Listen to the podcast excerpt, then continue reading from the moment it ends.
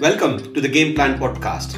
I am Damodar Mata, author, blogger, and financial advisor in Dubai. This is weekly market update as on 3rd October 2021. Tune in weekly for news, views, and market moves.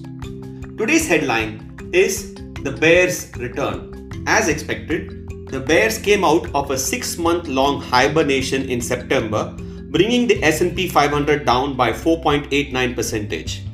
This is a typical correction during a bull market that was blown out of proportion by the media.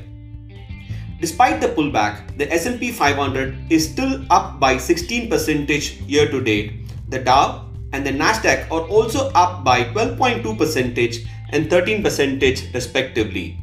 A slew of positive economic data and a potential oral treatment of COVID-19 announced by Merck boosted investor sentiment on Friday. While the Democrats and Republicans are still split on raising the debt ceiling, an interim spending bill was passed to fund the government until early December.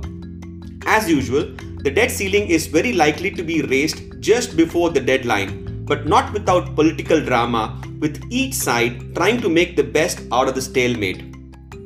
Volatility is expected to continue throughout October as the supply chain bottlenecks, inflation, and tapering fears persist. Europe. Driven by concerns about growth and inflation, European equities declined sharply last week. The Euro Stoxx index was down by 2.24 percentage and the individual country indices were also down between 1.36 percentage to 2.42 percentage. Japan. Shares in Japan also declined sharply as the Nikkei index was down by 4.89 percentage last week former Foreign Minister Fumio Kishida won the Liberal Democratic Party's presidential election by beating Taro Kono. He is very likely to succeed Yoshihide Suga as Japan's next prime minister. China. Chinese equities were flat with the CSI 300 index ending up slightly and the Shanghai Composite Index going down marginally. India. Indian equities were down on global cues and profit booking breaking a 5-week winning streak.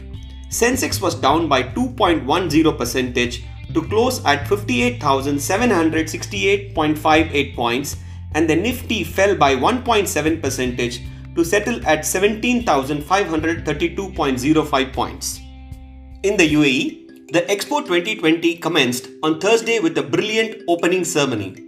With 191 countries participating in the six month event, the Expo 2020 aims to inspire collective and meaningful action to address world's most critical challenges and opportunities.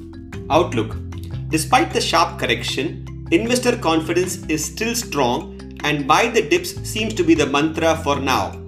If you are not comfortable with the recent correction, it is likely that your portfolio is not aligned to your risk appetite. Speak to your financial advisor to review and realign your portfolio to your investment goals and risk appetite. Hope you found this market update useful.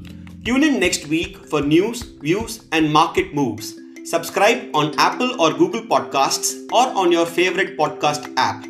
Thank you for listening to the Game Plan podcast. I am Damodar Mata, financial advisor in Dubai. Take care and have a great week ahead.